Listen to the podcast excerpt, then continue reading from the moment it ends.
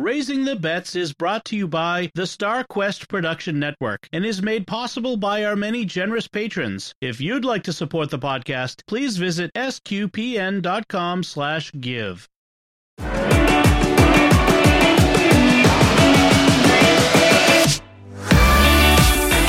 You're listening to Raising the Bets. We're a Catholic couple raising five kids outside of Boston. Join us as we share the joys and challenges of marriage, homeschool, and our adventures near and far as we make sense of the world and experience the best parts of our culture. I'm Dom Bettinelli, And I'm Melanie Bettinelli. and Happy New Year, Happy New Year, Dom. she says to, to, to uh, what is the word? I forget what the word is, but uh, just to pat me on the head. Patronizing? That's the word I was looking for. Thanks for helping with that word that I didn't know. Uh huh. So it is a new year, 2023, and it's our first uh, episode of the podcast. We took a week off for Christmas because neither of us wanted to record on Christmas evening. No. we had other things to do. So let's talk about uh, what's been going on, and we talk about Christmas itself. We we went to midnight mass. We did. We did as usual, and that was that went pretty well. It was um, was a little concerned that we might not all make it. The, there was a child who fell asleep, but um, but woke up and was able to go, so that's good. Yeah, this was the first year where the three youngest decided not to go to sleep before midnight mass, but just to stay up. And what what they watch with me? What did we watch? They watched something with White me. White Christmas? White Christmas. That's right. We watched White Christmas together, which is one of my favorite Christmas movies. I usually watch It's a Wonderful Life on Christmas Eve, but because I just watched it for a podcast, which you could go see on the Secrets of Movies and TV shows, uh, I didn't want to watch it again already, so I thought I'd watch White Christmas, and I always enjoy that. The I- best things happen when you're dancing. I think I've seen it maybe once. Oh, it's so good. I just it just it's got that 1950s musical perfect life sort of thing. I mean, obviously life wasn't perfect, but it's this sort of image of just supper clubs and, you know, taking the train to Vermont and smoking a pipe looking cool and oh, Uh huh. It's- So it's about an image. Well, part of it is about image. It's that it's that fifties cool thing, you know. I don't know. It's there's there's something about that Im- the idealized version of the fifties that I still am nostalgic for, even though I wasn't alive then. But you know what I mean? It's like I know it's it's an idealization. It's not the way it really was. Just like uh Gen Z today has this idealized view of the eighties, which I crack up. Kind of weird. It is so funny because when I see the '80s stuff, like the uh, their idea of what the '80s was, and I'm like, no. I mean, sitcoms were like that, but no. I mean, obviously there was big hair and stuff like that, but anyway, White Christmas. So we had uh, midnight mass. Father Matt celebrated that. That was really nice to have Father Matt for midnight mass, and then uh, we had, uh, as the usual, get up in the morning. We got up at a pretty leisurely pace Christmas We- morning. I was amazed at how much they let me sleep in on Christmas morning. yes. It was nice. Yep. And then we've, you know, we've really, they like getting presents, but they're not obsessed with the presents. Yeah. And I think we've done a good job with making sure that they have not been obsessed with the presents. Uh, we had d- dinner at home, and we'll talk about what we had for dinner in a bit. But uh, we ended up going to my brother's house for dessert. At first, we thought there was going to just be us and them, uh, because you know my my oldest sister actually was sick, and so she stayed home. And I don't know what where Evie was going to be, uh, why she wasn't going to come, but she ended up coming. Uh, my brother Bernie and his wife Carol, they have COVID, so they stayed home. so, uh, but we went over. It was nice, and we saw uh, everyone there. The only ones were P was missing, my oldest nephew, and Joe wasn't there, was he? No. No, uh, the the one next was, and neither was John Paul, who is in. One of your nephews was there. Yes, that's right. That's it. Just That's right. Dominic. right with his girlfriend. Um, so it was it was nice. So we we stayed for an hour and a half or so. We had you know some some chatting and that sort of thing, and then um, yeah. Uh, so this week, uh, the Christmas week, had an unexpected event, which was my mom, who's in a nursing home. She has um, uh, she has dementia, so she's been in a nursing home since uh, June. Actually, she went. Remember, she went to the hospital the first day of our vacation this year. Remember that? And she never went back home. She went from there to the nursing home, um, and so uh, she. I went and visited her in the nursing home on Tuesday with the, with my, with uh, Isabella and Sophia. Then the next day, she ended up actually in the hospital. She had COVID, turns out, which hey, I was with my mom. She had COVID. Luckily, I didn't catch it. And then, uh, and so she was in the hospital and she had like all these complications. And to be long story short, we thought this was it. We thought my mom was going to be leaving us at Christmas time. And it was very bad. It was like the the doctor who was telling us about it was talking like her blood acidosis levels were literally off the charts. Like literally, we can't measure them. Uh, and then they finally they got them down a little bit, and it was so I had to rush in there on Wednesday, Wednesday, Wednesday, and stayed there for most of the day with uh, my siblings as we waited to find things out, and we ended up I ended up coming home, and and the the interesting is, is she's rallied, she's gotten better. She's as of where this recording, she's headed back to the nursing home from the hospital. So you know, good for you, mom, holding on. She's really, she's really strong. My mom is physically strong. Uh, she, she doesn't give up like that. Um, one of the interesting aspects of it was when the doctor came in to talk to us about her condition. Um, this tiny woman, like she couldn't have been five feet. She was really tiny. Dr. Khan, and I kept wanting to call her Kamala Khan, you know, Ms. Marvel. And Kamala, why are you there? like her mother, like her mother's accent. Uh-huh. Anyway, um, I'm sure she would have been very amused. She would have been very amused for me to, to imitate a Pakistani mother for uh, to her. That would have been gone over just great. So, but she was telling us, and uh, we were explaining, you know, because we had to go over the do not resuscitate resuscitate orders and what do we want to do and all the you know the the uh, contingencies we emphasized our faith and you know what we wanted within those parameters of that faith and my mom's suffering and you know asking questions about what's going on and in the end she was like she said i don't think i've ever had a family that was as united in their approach to you know to what was going on as well informed with as good of questions um, and you know, to was as calm as we were. So I don't, you know, I don't know what that says, but I felt like we were witnessing our faith to the doctor and to the staff because we, you know, we had been emphasizing we need to get a priest in there and we'd, we'd pray with my mom and that sort of thing. So I hope that was a good witness. So, uh, so if you get, if you say a prayer for my mom, um, we lost my dad as if you've been listening at, at all, um, last September and to be honest, I didn't know if my we'd keep we'd have my mom for a year after that because um just for you know you know how it goes. So we'll we'll see. She's holding on. So uh, we did actually have a death this this week. Was Pope Benedict died on on Saturday, right? So um, I I keep getting people wanting like, what is SQ Pen going to do about it? Do you have special podcast planned? I don't feel like it. I feel like it would be capitalizing. I mean, other people have to report on things. That's fine. I don't. I don't mind what other people do, but I don't have anything particular to do for that. But I, I, I did want to just you know talk a little bit about how Pope Benedict is for us because he kind of figures a little bit into our history uh, in a tangential way. His his election was during the time that you and I were dating. Uh, so he would have been elected in 2005. I think we might have been just engaged. Right. It was right around when we got engaged.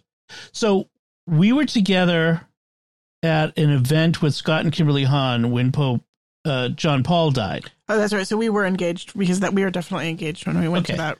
Yeah.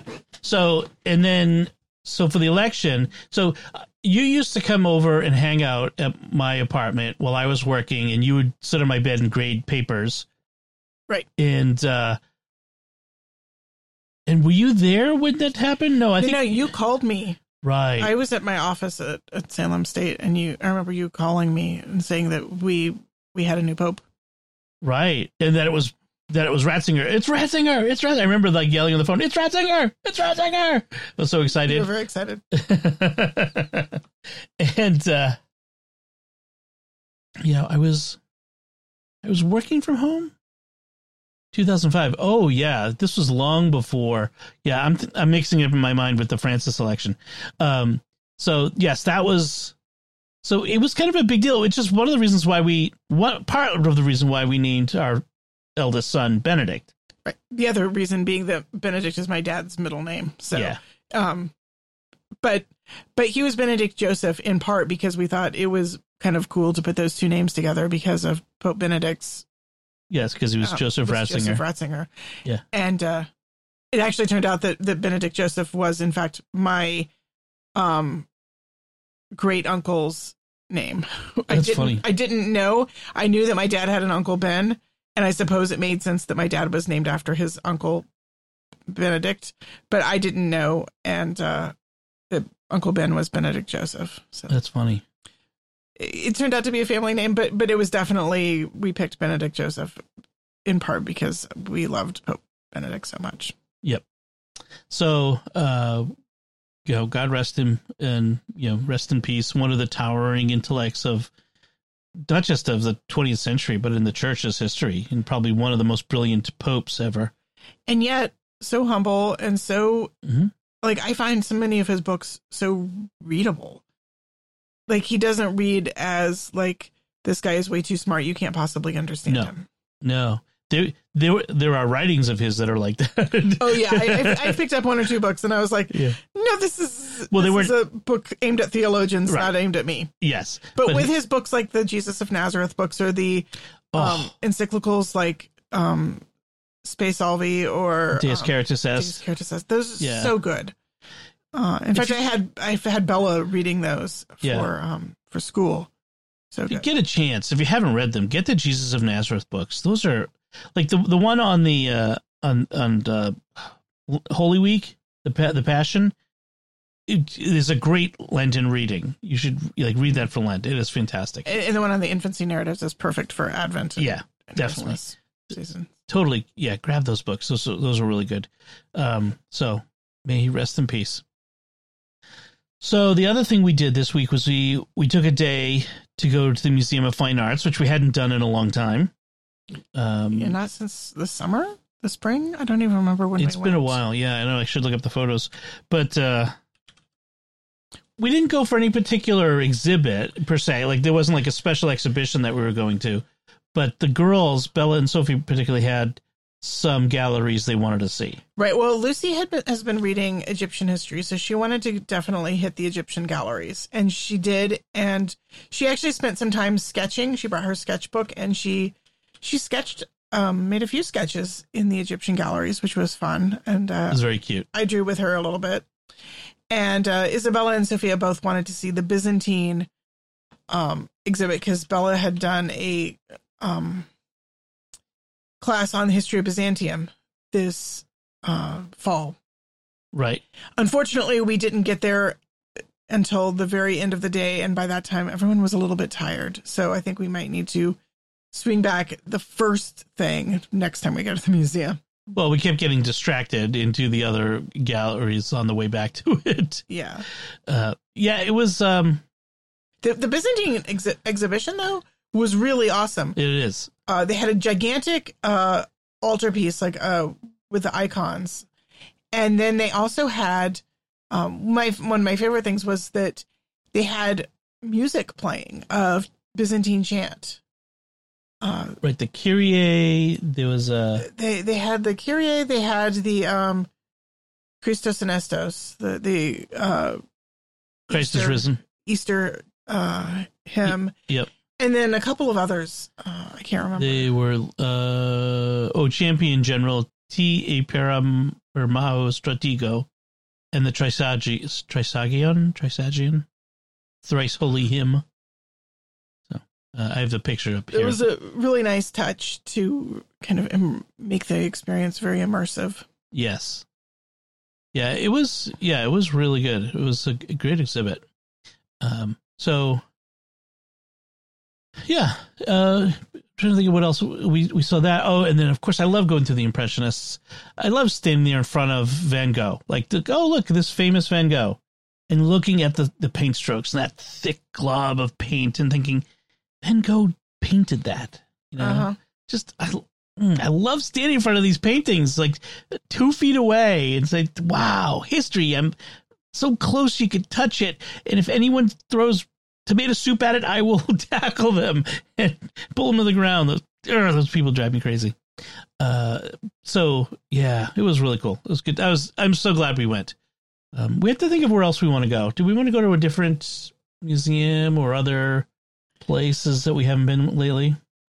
The kids are all rooting for either the zoo or the aquarium. Um, I would also like to take them to the Harvard Art Museum, which none of them have been to. I've I've Mm. been, but Actually, Ben was saying he'd like to go to the Science Museum. oh yeah, Museum of Science. They have never seen the Van de Graaff generators. I know because Be- Bella used to be terrified of the whole lightning thing, and Yeah, It's this huge device, like several stories tall, that makes lightning. It's awesome. right. I mean, I think in the past people were a little bit too had too many sensory issues, but I think Yeah. now they're old enough that they would all appreciate it, and Yeah. nobody would be freaked out. Yeah. The the aquarium is super expensive. Just it, It, that it way. is super expensive. Yeah. Uh, compared to all the rest. And the I mean they have to feed all those fish. And then um and the penguins. in the penguins. In the uh the the Museum of Science isn't too bad. But uh I love the Museum of Science. Actually, it's Yeah. really fun.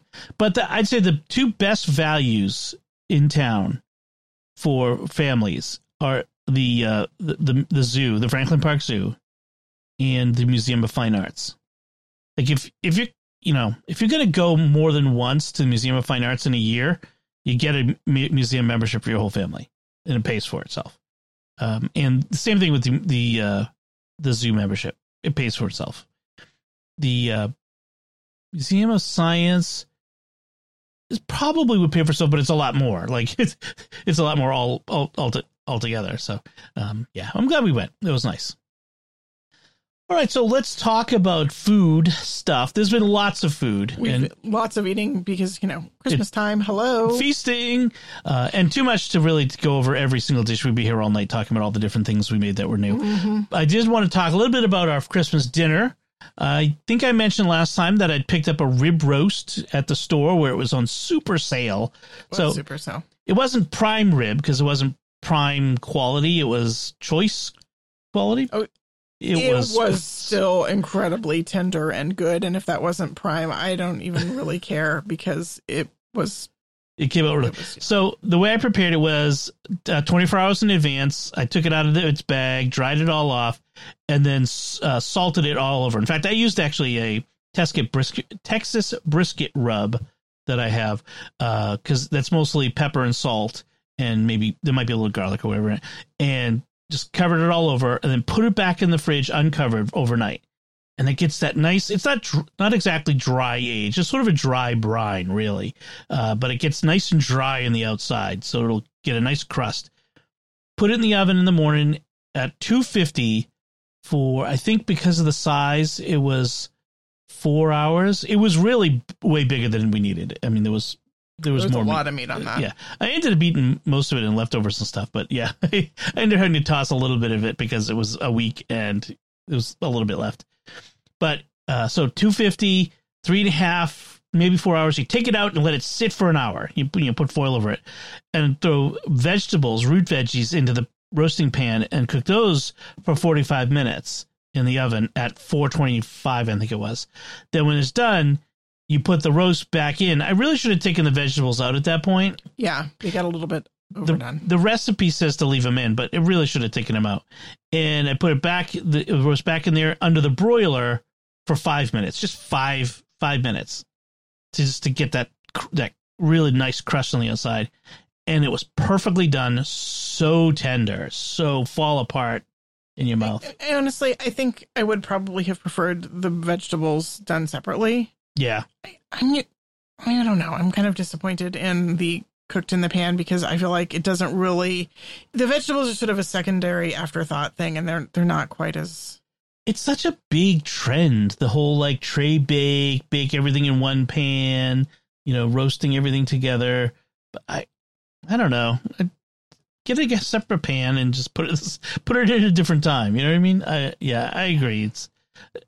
I think it's more. The I, that's more about convenience and less about quality of the vegetables. Like I don't think they come out tasting better. Right. Right. So the the roast itself was really great, and I served it with a um, horseradish sauce. Uh, I liked it. I don't think anybody else had the horseradish sauce. No, nobody else ate the horseradish. I really sauce. liked it, and it was it was good. And then you made challah uh, for bread as usual, and um, then we had mushrooms, like uh, sautéed mushrooms.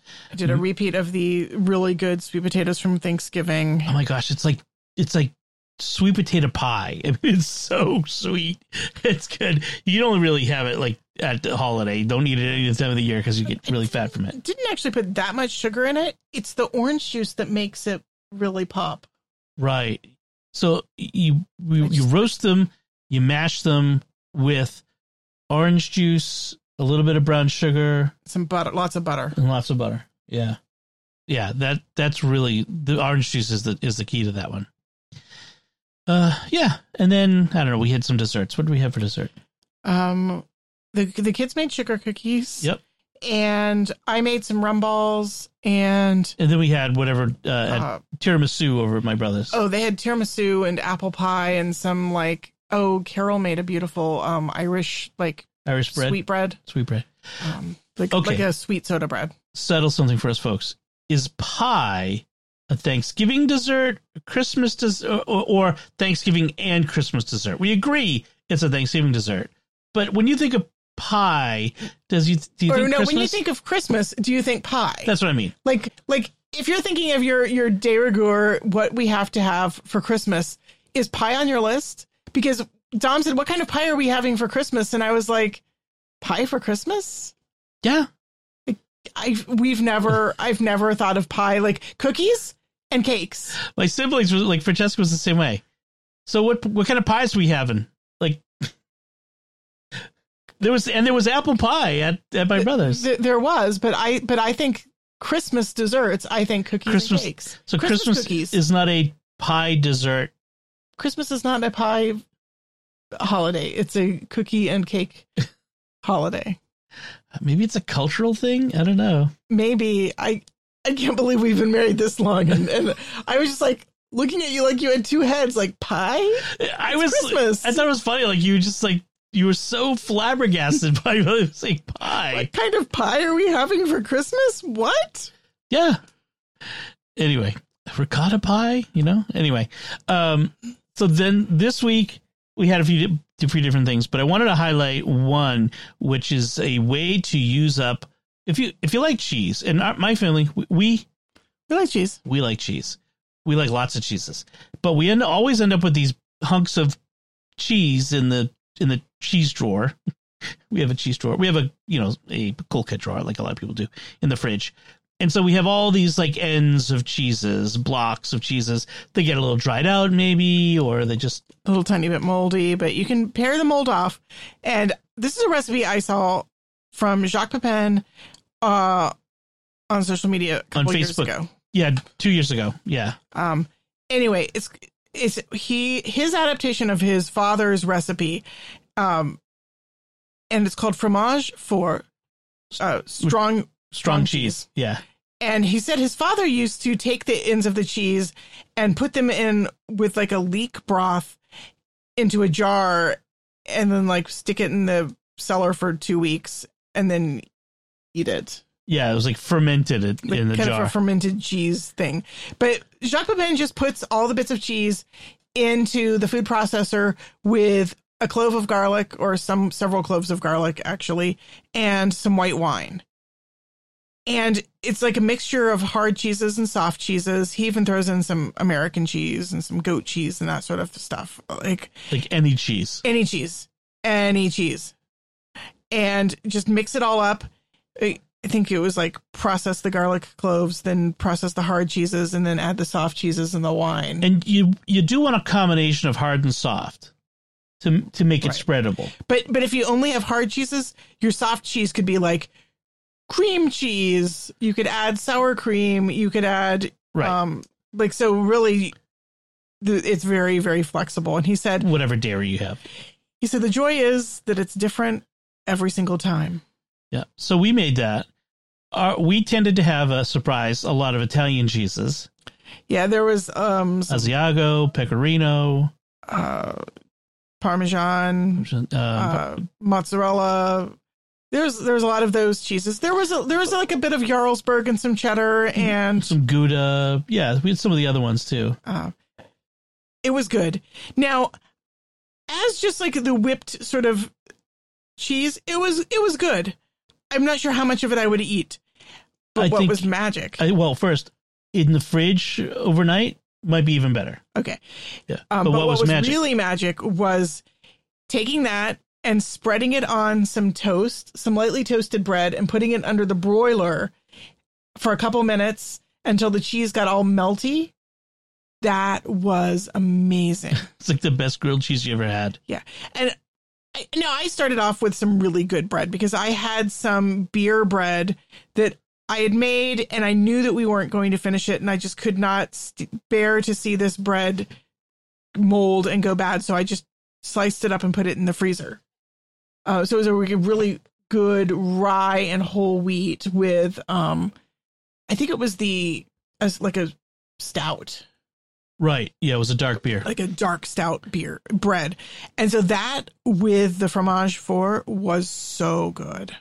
And because it had a lot of Italian cheeses, it's had a slight pizza taste to it. Yeah, Sophie said it's kind of like a pizza. And we were thinking, like, if we'd put a little sauce on the bread under the cheese, It, It would would- that would have been like the best pizza ever. In fact, I think that the fromage fort would make really good homemade pizza.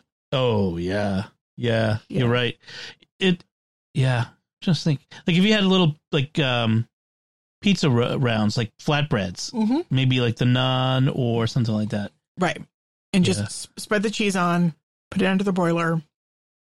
Oh, so good. Yeah, fromage fort, definitely check it out. I'll see if I can get a way to link to the original video of him uh, showing it. Oh yeah, because because you really I've seen several people like repost the Jacques Pepin recipe, but what you really want is the video of Jacques making it because he's so cute. I love him. Jacques Pepin. He was he was a lockdown star during the during COVID. Uh, he he did a lot of stuff and got really like not just famous. I mean, he's already famous, but people were really tuning in. He had kind of had a second career out of his kitchen. What I love about Jacques Pepin is that he cooks French food, but it's not like Not fussy. fussy, fancy French chef in a five star restaurant French food. It's like everyday, ordinary. I'm throwing together some stuff from the odds and ends I have left over in the kitchen, sort of French food. It's it's I wouldn't say necessarily peasant food. Well, it's kind of peasant food, but it's just like It's ordinary people food. it's suburban France. If there's such a thing as suburban France, that's the sort of food. It's family food. yeah, I, I I feel like he's approachable. He makes me feel like yes, you can cook this, and you are not like Right. Well, like Julia Child or um, Yeah. you know, the Galloping Gourmet and you know what's his name? I forget his name. But yeah, like a lot of those um original TV chefs. Uh so the other thing I just want to mention is this uh, what Melanie is drinking right now. I'm not drinking at the moment, but uh we had prosecco for to toast in the new year and I had like what do we do with extra prosecco? You make bellinis. And I have this you know cocktail recipe for a Bellini which has peach puree and prosecco. And I'm like oh if only we had some peaches. We've always got peaches in the freezer. we have frozen peaches in the freezer that we use in the uh, uh in smoothies. So I'm like oh okay. So I got some out defrost a little did the hand immersion blender blended it up. Um and I also you also picked up the other we went to the liquor store when we got the prosecco and you picked up some peach vodka Now, the reason I picked up this peach vodka is which is not something I would normally get. I did have peach uh, liqueur on my shopping list, Mm-hmm. but I got this instead because it's Deep Eddy brand. And Deep Eddy is a swimming hole in Austin. And so that like grabbed my attention from across the room. I'm like, ooh, it's Austin vodka. and everybody knows that Texas vodka is better and Austin vodka is the best. I have no idea. I'm not really a vodka drinker, but the the name it was just it charmed me. Yeah. It felt like home and so I had to buy it. Awesome. Yeah, it's not bad. I mean, uh, it's not cold enough, which I I would have thought with the frozen uh, peaches and the and the prosecco that was in the fridge, it would be colder. But I don't know. Maybe it's just um Maybe the vodka needed to be chilled too. yeah, maybe or just throw it. I should have thrown it in a mixing in a shaker with some ice. Yeah. it would have been better. But it was good. It was it was pretty good. And you know, with the a little bit of the peach vodka in it, it would uh, added a little bit more peach kick. So that's what we've been eating. And for New Year's I made fudge. Oh, right. Fudge. Uh, I made just a really quick microwave fudge. My favorite recipe where you take the can of sweetened condensed milk and two cups of chocolate chips and you heat them in the microwave until they're all melty, and then you stir in vanilla. Um, And then you put it in a in a pan. except this time, in addition to the vanilla, I put in a couple teaspoons of amaretto and a half cup of almond slices. So Hmm. it was not strongly amaretto, but it had just a little bit of an amaretto flavor to it, which I thought was really good. yeah, that's good. It's and like like you said, super easy. Yeah, I mean, there are fudge recipes which are very finicky, and you have to have the candy thermometer and get it to the exact right, and you can't stir it too much or too little or whatever. That's not my. Or use chocolate chips and sweetened condensed milk. That's not my. That's not my speed. So, all right. So let's talk about things we've been watching and reading. Uh, obviously, over vacation, there's a lot more watching of things. Yes. Uh, so I, while you were away in Texas, well, I don't know if this was while you were away. Anyway, uh, I watched Jungle Cruise movie with Dwayne Johnson and oh, what's her name? John Krasinski's wife, Emily Blunt, based on the the Dis- Disney ride. the Disney ride. And in fact, there's an opening scene that is right out of the Disney ride. Like Uh-huh. it's like where like he's got tourists on the boat and he's going to and he's like pretending that they're being attacked by wild animals and all this sort of stuff. I, I read reviews. I was not. I was not intrigued. It was it was okay. Although I have to give it credit, there was a huge twist near the end I did not see coming. That's impressive. Yeah, it was. I'm like, oh, okay. No, I mean, The Rock was okay. You know, in in a role like this, he's you know he's not playing to type as he's still an action hero a bit in this, but he's not like big brutal action hero dude like oversized dude all the you know the whole way. Um he's more like just regular guy action hero in this. Um and it's not he's not just you know a mindless brute so I, I give him credit for that.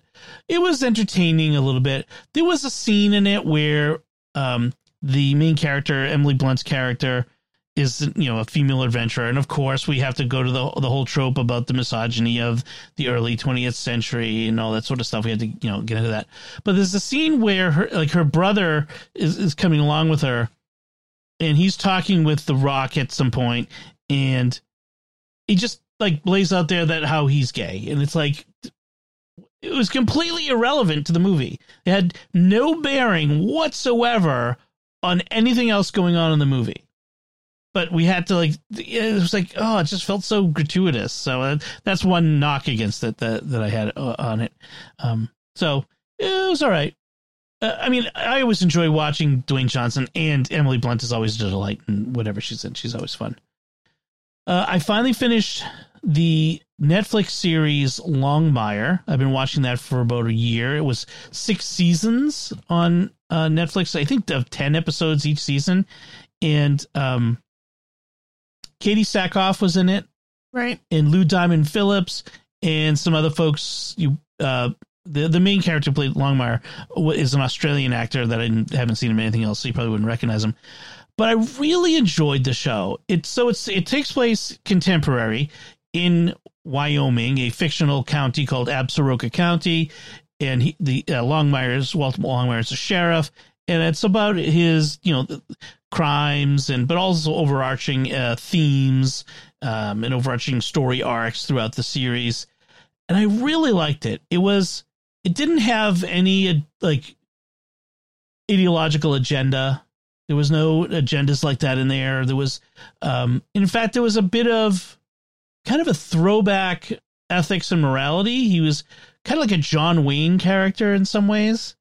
Um, you know, stoic, strong, um, maybe almost stoic to a fault at times, but uh, you know, strong and had his own uh, code that he lived by, and it was a good series. I'm I'm glad I watched it. I really enjoyed it. Uh, your mom recommended it to me.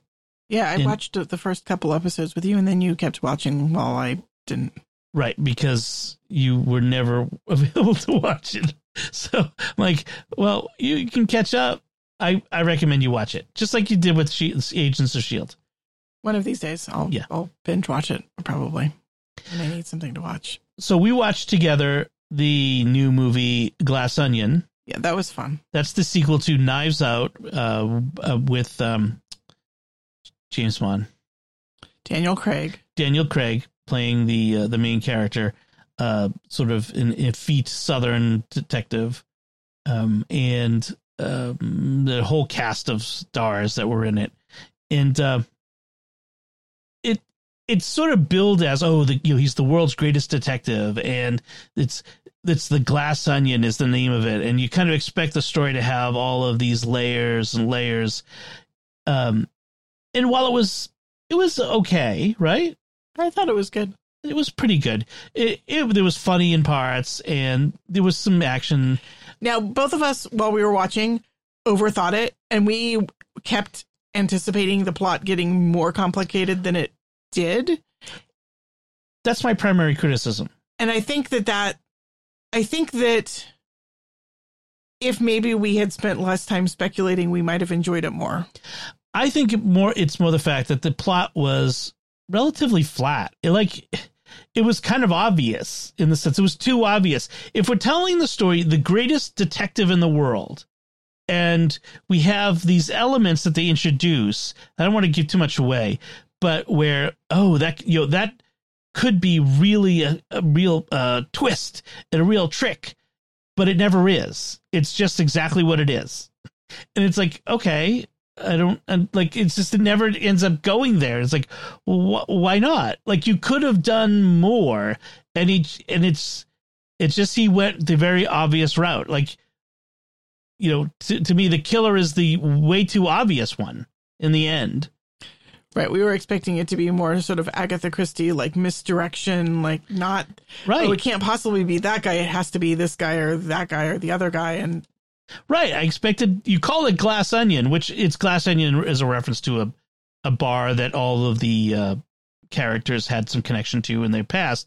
But I also expected it to be like an onion, like you you you layers. layers, right? And it's like, oh, guess. Um, there was a lot of i- comparing it to Knives Out.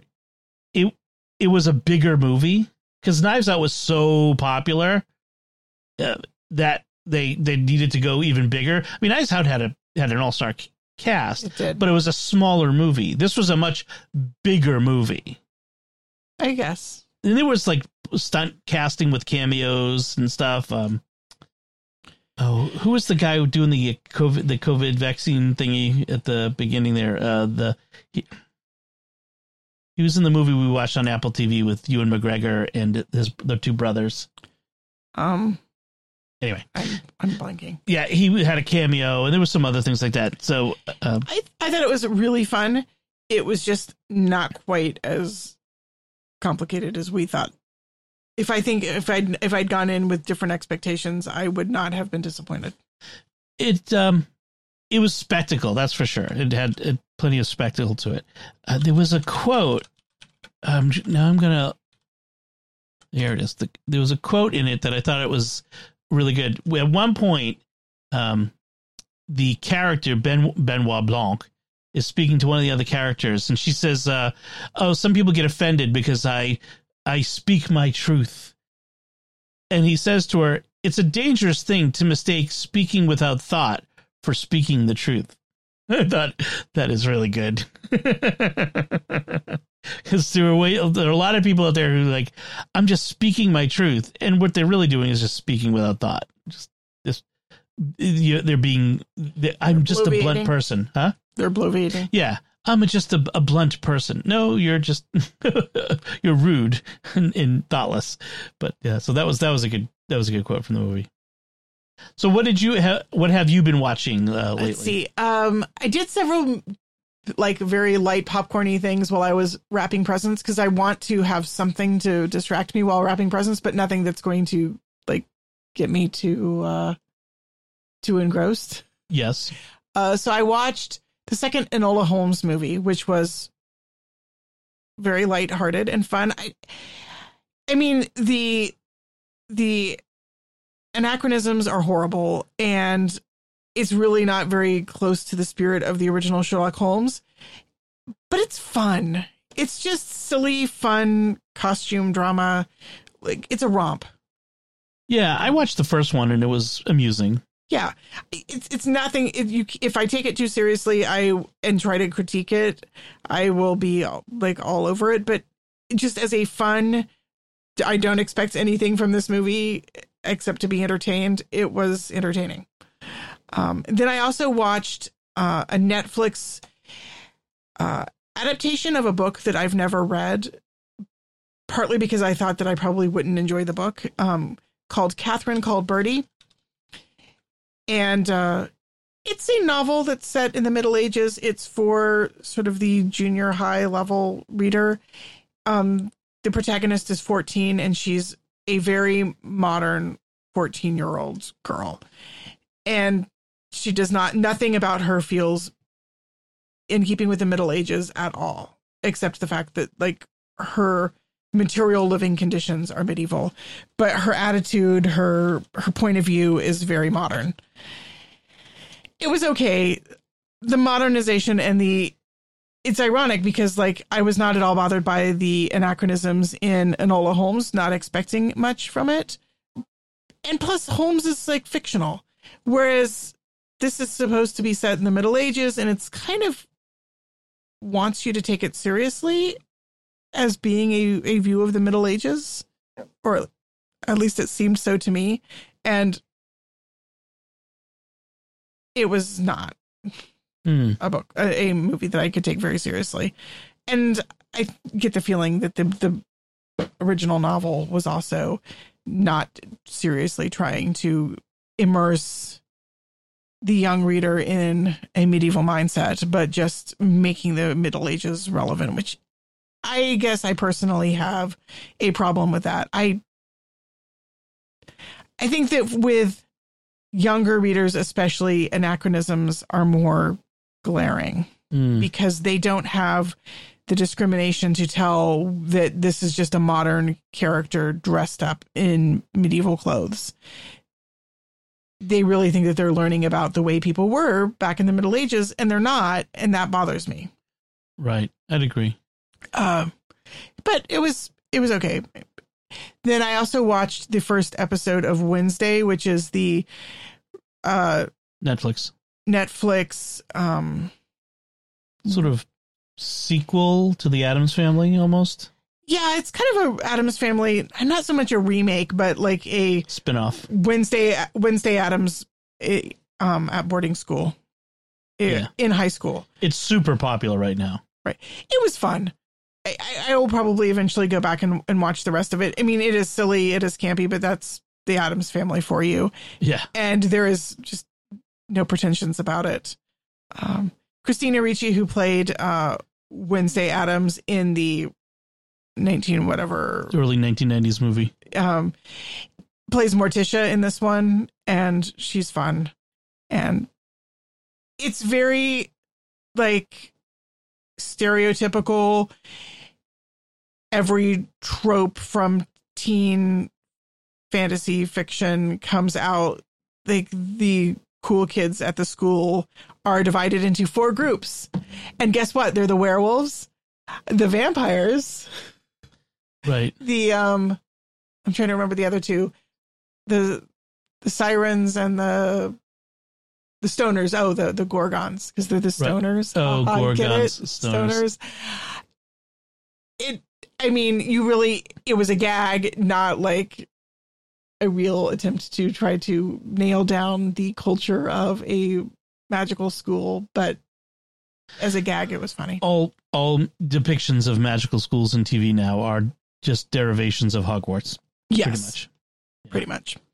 I mean, it's it's fun, and uh, as usual with the Addams family, the really fun bits come when they come in contact with the normals and are completely bizarre, um, and defy expectations. And it has all- it has all of that. It was fun. Um, I said that too many times. Catherine Called Birdy, by the way, Uh huh. the her mother, the character's mother, was Billie Piper, Uh huh. was Rose from Doctor Who. Yeah, that's so weird. and I- I don't think I Andrew Scott was in it too. Yes, Andrew Scott was in it as the dad. Yeah. like w- weirdest parent couple ever. You've got Mo- Professor Moriarty from the Benedict Cumberbatch Sherlock and Rose from Doctor Who. Rose Tyler. It's Yeah. But yeah, anyway, yeah. Written and directed by Lena Dunham, which is kind of interesting. that in itself should probably have clued me in that I wasn't really going to like it. In fact, I did not set out to watch this movie. It was more like I was flipping through Netflix looking for something, and I was just curious enough about it to look at the preview, and then instead of showing me the preview, it just started the movie, and I just was too distracted to stop it. if people go looking for it, it's actually on Amazon, not Netflix. Oh, not Netflix. Yeah. Oh, okay. Yeah. Anyway, sorry. Wrong streaming service. Wrong streaming service. So, uh, so that's what we've been watching. So you've been reading as usual. A lot. A lot. Uh, you finished your book that you were reading last time. I finished, yeah, A Ghost in the Throat, which was the semi fictionalized memoir of cannot remember her name because it's Irish. Uh Oh yes, the poet. the poet. Yeah. Uh Doreen something or other. Um Oh, now you have to go look it up. Yeah. See I anyway. should I should remember this. It I think the first part of the the book was my favorite part and after that it kind of dragged after a while. But it was good. I mean she continues to be obsessed and she never really finds the answers to her questions about the original poet Ah, because really you can't i mean it's essentially sort of a there is no historical record. And so ultimately it's kind of about the way in which the historical record the official record does not contain much about historical women. If you look for a specific woman you obviously often can't nail down her biography because she just slips through the cracks. And so it's kind of this interesting sort of the meta the the primary metaphor I would think for the experience of reading the book is like trying to hold a handful of sand and watching it slip through your fingers. Like the tighter she grabs at the history, the less she has. right. Um, so it was interesting. Uh, then I also read or reread till we had faces till we have faces, the C.S. Lewis novel, which again his best book. So, Space Trilogy, which I've never read, are they literally like three parts of a story, or are they three separate stories? they're three separate stories, but the the characters overlap. Like each one is kind of a standalone, but um but the main character Ransom is in all of them. Okay. So is it like Narnia, where it's a like Narnia ha- like has each book is its own self-contained thing, but they're all telling part of a complete story? Sort of. I mean, less so. I, I don't like the space trilogy as much as I like Narnia. I feel like Lewis was a huge he was a huge science fiction fan. Yeah. and he wanted to write science fiction that was sort of like Narnia that that got to a deeper truth. Like what is the truth about space? What's the truth that space like he he wanted to write something that wasn't secular that I mean that wasn't atheist that Mhm. had a truth. And I the parts I like best about the space trilogy are the parts where he is kind of grabbing at the theological aspects of it. The parts that fail for me most is when it's most science fictiony. Right. Um, so out of the silent planet is sort of the hero travels to Mars and finds what what what Lewis does interestingly enough is that he finds that the Martians are an unfallen species. They know God, they have never fallen, so they are living sort of as Adam and Eve would have in the Garden of Eden in relationship with God. And they're the ones who refer to Earth as the silent planet because Earth is under the shadow of evil. Okay. Then Perelandra, he goes to Venus and he finds there an unfallen woman who is then undergoes a temptation by the bad guy from Earth. So she is an Eve who is being tempted, but the tempter is a human from Earth as opposed to an angel. Okay. Although it's possible he's possessed by the shadow of the the angelic being that has corrupted Earth. So it kind of feels like a case of possession. I can't, I can't remember. It's been so long since I've read it. If he's literally possessed or if he's just sort of evil. Okay. Um, and Ransom then takes on the role both of Adam and of Christ of being the ransom, literally, Right. to try to prevent her from falling. Um, that is interesting. And then the third one, I feel like kind of goes off the rails because he brings back Merlin and it's very, it's set on Earth and it feels very, very, very much more of its time than the other two of the space trilogy. Until we have faces is not part of the space Till, trilogy. Till We Have Faces is completely different. Till, Till We Have Faces is Oh. his last and best novel. It's a retelling of the Cupid and Psyche myth. Oh, okay. No, I, for some reason I thought it was part of the space No. trilogy. Okay. completely unrelated. Um, yeah, Till We Have Faces is basically Cupid and Psyche, but told from a Christian perspective. Except it's not, none of the characters are Christian. I mean, it is set in the pre Christian pagan times, but the imagination that tells the story is Christian. Like Lord of the Rings. Right. Um, except more, I, I feel like it's a little bit more directly allegorical. I mean, Lewis is always a little bit more allegorical than Tolkien is.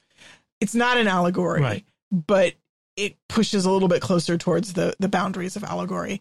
I mean, it's a beautiful book. Um, the the main character is Psyche's sister, the one who tempts Psyche to look at her um, hidden god husband because she says he's not really a god. Um, he's a monster. And she is a woman who is profoundly flawed, who wants to challenge the gods because she thinks that they are unfair. And so the book is written from the first person point of view as her testament against testimony against the gods. Okay. Um, and if if you know Cupid and Psyche, which is sort of the one of the basic legends, it's the one that underlies Beauty and the Beast, for example. Beauty and the Beast is just a Cupid and Psyche story. Okay. Um, I see that. it's kind of one of the most fundamental stories, and I love what Lewis does with it. He really baptizes it and makes it his own. It's a really beautiful novel. Okay. Um, and then let's see, what else did I read? You reread another book that you've read a couple times. Oh. I reread The Goblin Emperor, which I just keep rereading. I love it. I don't know why I love it so much, but I do. It felt like the perfect New Year's Eve book to curl up with and just binge read, and I finished it today. you started it yesterday. And Oh, I think I actually finished it. I started it a few days ago because I just wanted something kind of comforting and familiar to read rather than starting something new. Um, I mean, I I am working on a couple of new things, but nothing that was really grabbing me right now. Okay. Well, I finished a book called Travels with George in Search of Washington and His Legacy Yeah, you've been talking about that, by? Nathaniel Philbrick. Yep, I finally finished it uh, New Year's Eve. I finished it, so I got it in just under the wire on my Goodreads. Oh, there you go. And uh, it was the only nonfiction book I read last year, I realized. You know, I looked over and I really did not read a lot of nonfiction last year. it just felt like a year for reading fiction. for reading fiction. I read a lot of genre fiction, the series that I've been reading. I need to to expand back out again. Part of the problem is, is I'm, there's certain uh, history. I like reading history, Revolutionary War history books, and some of those I'm waiting for authors to release their next book. So that, that that's part of it. I mean, I'm sure there's other good books out there that are history. I've been reading to read Stephen Ambrose's World War II uh, book, Citizen Soldier, but uh, I may I may pick that up at some point too. But this book, Travels with George, it's a bit of a, a different book from Philbrick. It's a it's a much more personal book. So w- after he was elected, George Washington took a series of journeys throughout the country. I mentioned it before. I know. I'm just going to recap a little bit. And uh, Philbrick, with his wife and their dog, kind of followed along. And so what this book is is both it's both history, but also a little bit of a travel log. And so a lot of Philbrick's personality comes out in it, which is interesting. He spends a lot of it talking about slavery, and the second part of the book had a lot more about slavery in it because this that covers the southern journey that that he took, that Washington took. Goes a lot into uh, this his relationship with Jefferson as well, and it's not a it's I thought at first it was just going to be simply Washington bad. He owned slaves, although he was a great man. It it had a, a very nuanced take on Washington's complexity. He had a complex uh, attitude about s- slavery and owning slaves. He was at, at points he was intensely uncomfortable with it. He wanted to free his slaves, but unfortunately, some of the slaves of Mount Vernon were owned by Martha Washington's first husband's estate, and by law, he had no right to free them, uh, and neither did Martha. The the estate owned them. It was really awful situation, and because the slaves that Washington owned were intermarried with the the Martha's slaves, if he freed his own slaves, you'd, you'd have this, you create this separation in families. And, you know, maybe he should have anyway. I, I don't know. Like, but it was a, he wrestled with it and he wrestled with it his whole life. And in the end, he ended up freeing them. Uh, and Martha ended up uh, freeing her slaves after, after he died. Um, and she inherited, you know, she got the whole estate or whatever it was. And there was another point where he like they had an a, one of the slaves escaped and he like used every means possible to bring her back. It's one of martha's slaves. And so maybe he felt an obligation to her estate you know i don't know. But in in, in any case he also believed that people should be free and that the, that that there should you know shouldn't be slavery so it was a very complex relationship so that part of the book was interesting I don't know if it was I would call it unsatisfying, but it was interesting. But it, it was really good was to see how so much of what we think of as the presidency, I mean, it's obvious in retrospect, was formed by what Washington did in those days. Like, what does it mean to be president of the United States? It didn't necessary. It wasn't necessary that the president of the United States be the highest, most respected man in the land you know, at one or one point early on, many people thought that the governors of the individual states should outrank the president. In fact, when Washington came to Massachusetts and he came to Boston, um, Hancock invited him to his house, um, sort of, but not not in a like formal, if you you know, come, but sort of a, uh, from higher to lower, inviting him to to attend him at his home, sort of thing. And Washington refused to go until finally uh, it became so apparent. And because Washington was so popular in the time that that you know everyone was on Washington's side, that Hancock fi- it became so clear that there was this division. Hancock finally had to come to Washington to see him where he was staying in Boston, and it was this very so it was very interesting how Washington created the American presidency by just the way he he carried himself. He he could have created a, um, a royal presidency. He could have turned him, you know, been just like any king anywhere. He would have got away with it too. Washington could have pretty much done anything he wanted to. He could have set up himself up as a, you know essentially a royal but he didn't do that either. It was too humble for that, and so he he he didn't like the pomp and circumstance. He allowed certain you know people to do things, but he whenever he could avoid it, he'd avoided you know big military escorts and a big to do and all that sort of stuff.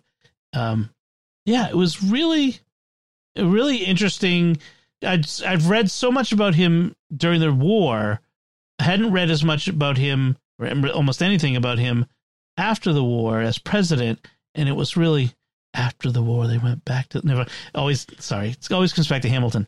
And always comes back to Hamilton. And uh, so I thought it was I thought it was good in that respect. And I'd, I I would like to read more about President Washington to find out more about that era uh, after the war. So that was that was, was good. So it's a it's a pretty good book. Uh, I'd recommend that one.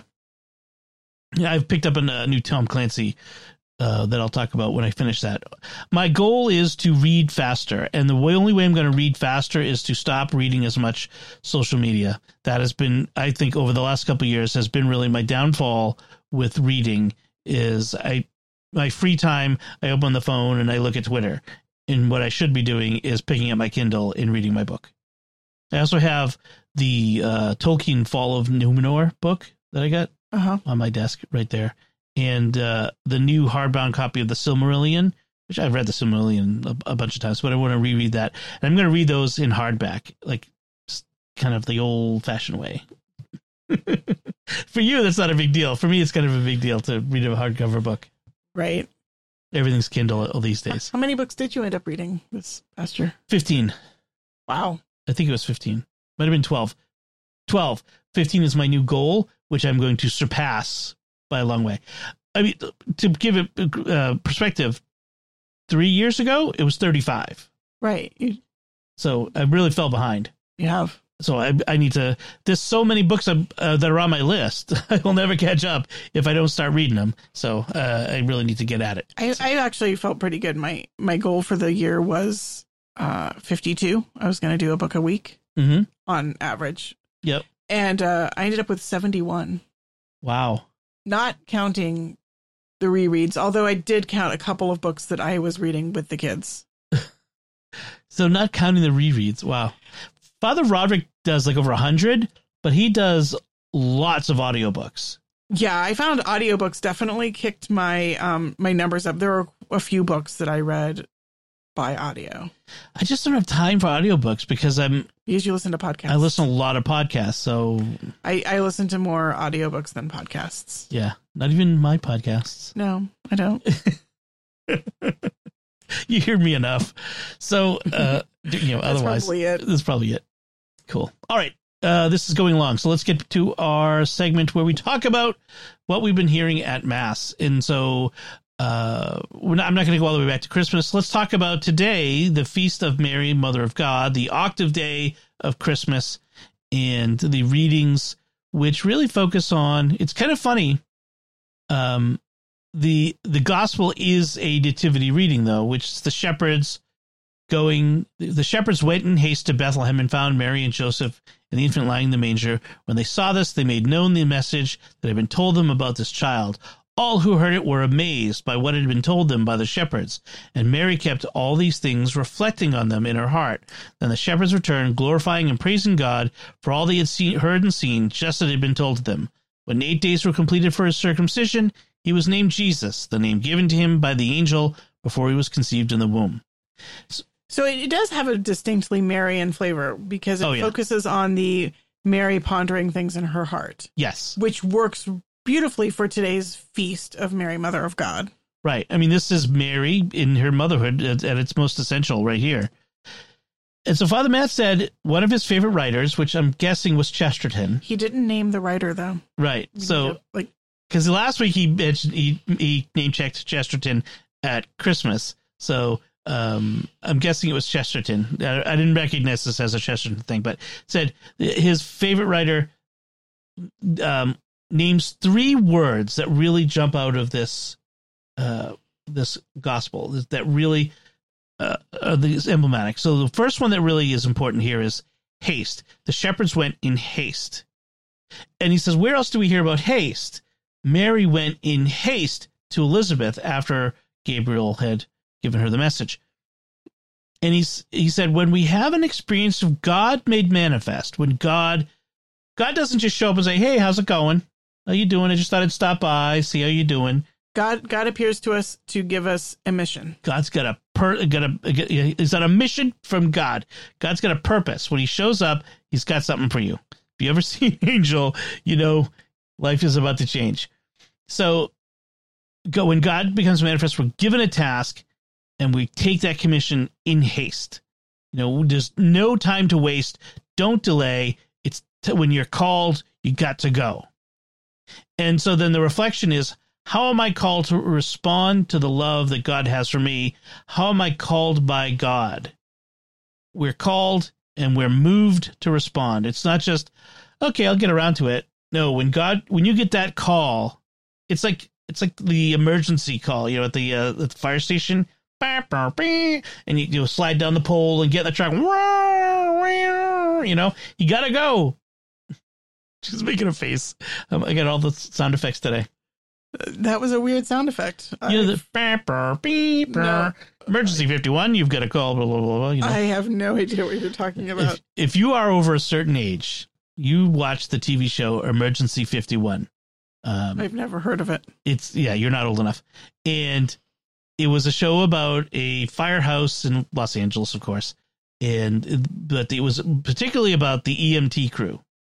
And they had there were emergency there were you know engine 51 firehouse emergency 51 and so whenever the alarm would go off in the firehouse it would had particular tones to denote I think what kind of call it was or something like that Anyway, so it's always been in my head. You know, that's that's what the emergency in the firehouse sounds like. Anyway, okay. Uh, so the second word was amazed. All who heard it were amazed, or some translations have it as astonished, or astounded, or astounded, which is another word. Some astounded. We can be astonished by God. You know, we he's he talks about how we can hear God in the created order. Okay, we hear God in or in a beautiful beautiful nature or art or music but when he breaks into our lives in that supernatural way in the beyond the created order way it it changes us we we are astounded we're we you know we are amazed basically we're breathless and wordless we're silenced in the face of it we just for a moment we're frozen we can't wow, just you can't even put into words what you want to say, and that's that's that amazement. We're astonished by God. And so that astonishment changes us. Well, he said he said what makes it different is that we are moved, not like emotionally moved, but in terms of moving to action. Right. Like that that experience of God moves us into doing, not just experiencing experiencing or being right when you hear beautiful music you are moved emotionally but but when you when you hear god calling you're moved to action and then cherish or you know this gospel says she reflected them on these things in her heart some translations have it she cherished them in her heart which i think is a better word yeah the one i think mostly is pondered but I like mm. cherish better because you cherish something is not just to reflect or to ponder, it's to treasure. To treasure it. And and not just treasure like you shove it in the safe and walk away and now you don't you know you know it's in there, you don't have to worry about it. To cherish something is to hold it, hold it close, and to consider it and to think about it and to hold it dear. Um, you know, if, if you have a cherished, he talked about we have often have cherished gifts from people. Like if uh, I have, for example, I have a uh, Zippo lighter that my dad gave me that was his Zippo when he was in the Navy and he was on his first, you know, cruise to the Mediterranean on on their ship, and he gave it to me. It has like an inscription on it and everything like that, and I cherish that. Not just because it's a lighter. I mean, as a lighter, it's not very good. It doesn't actually light anymore. but because of what it means, what it connects me to. And so when Mary hears this, she holds them in her heart. You cherish what is dear or irreplaceable. And all these things that she heard were irreplaceable. So I really like that. So it was a so you haste, astonished, and cherish. Uh, those three words from this gospel.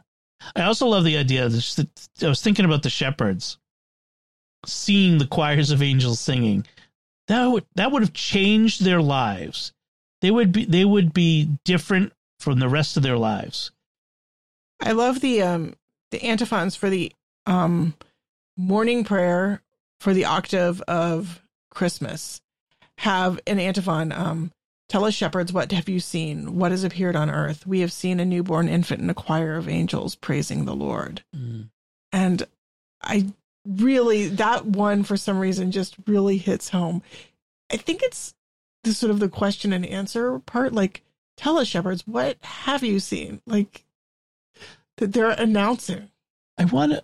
I want a scene in an episode of The Chosen where Jesus encounters one of the shepherds all these years later. Oh, that would be awesome.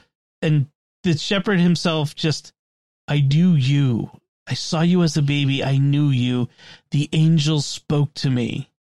You know, that he'd be an old man by this point, you know, and, you know, maybe he was a, you know, a boy like Ben's age at that time. And now he'd be an older man now. And I just, I knew what you know what because of what the angel said i've known all this time.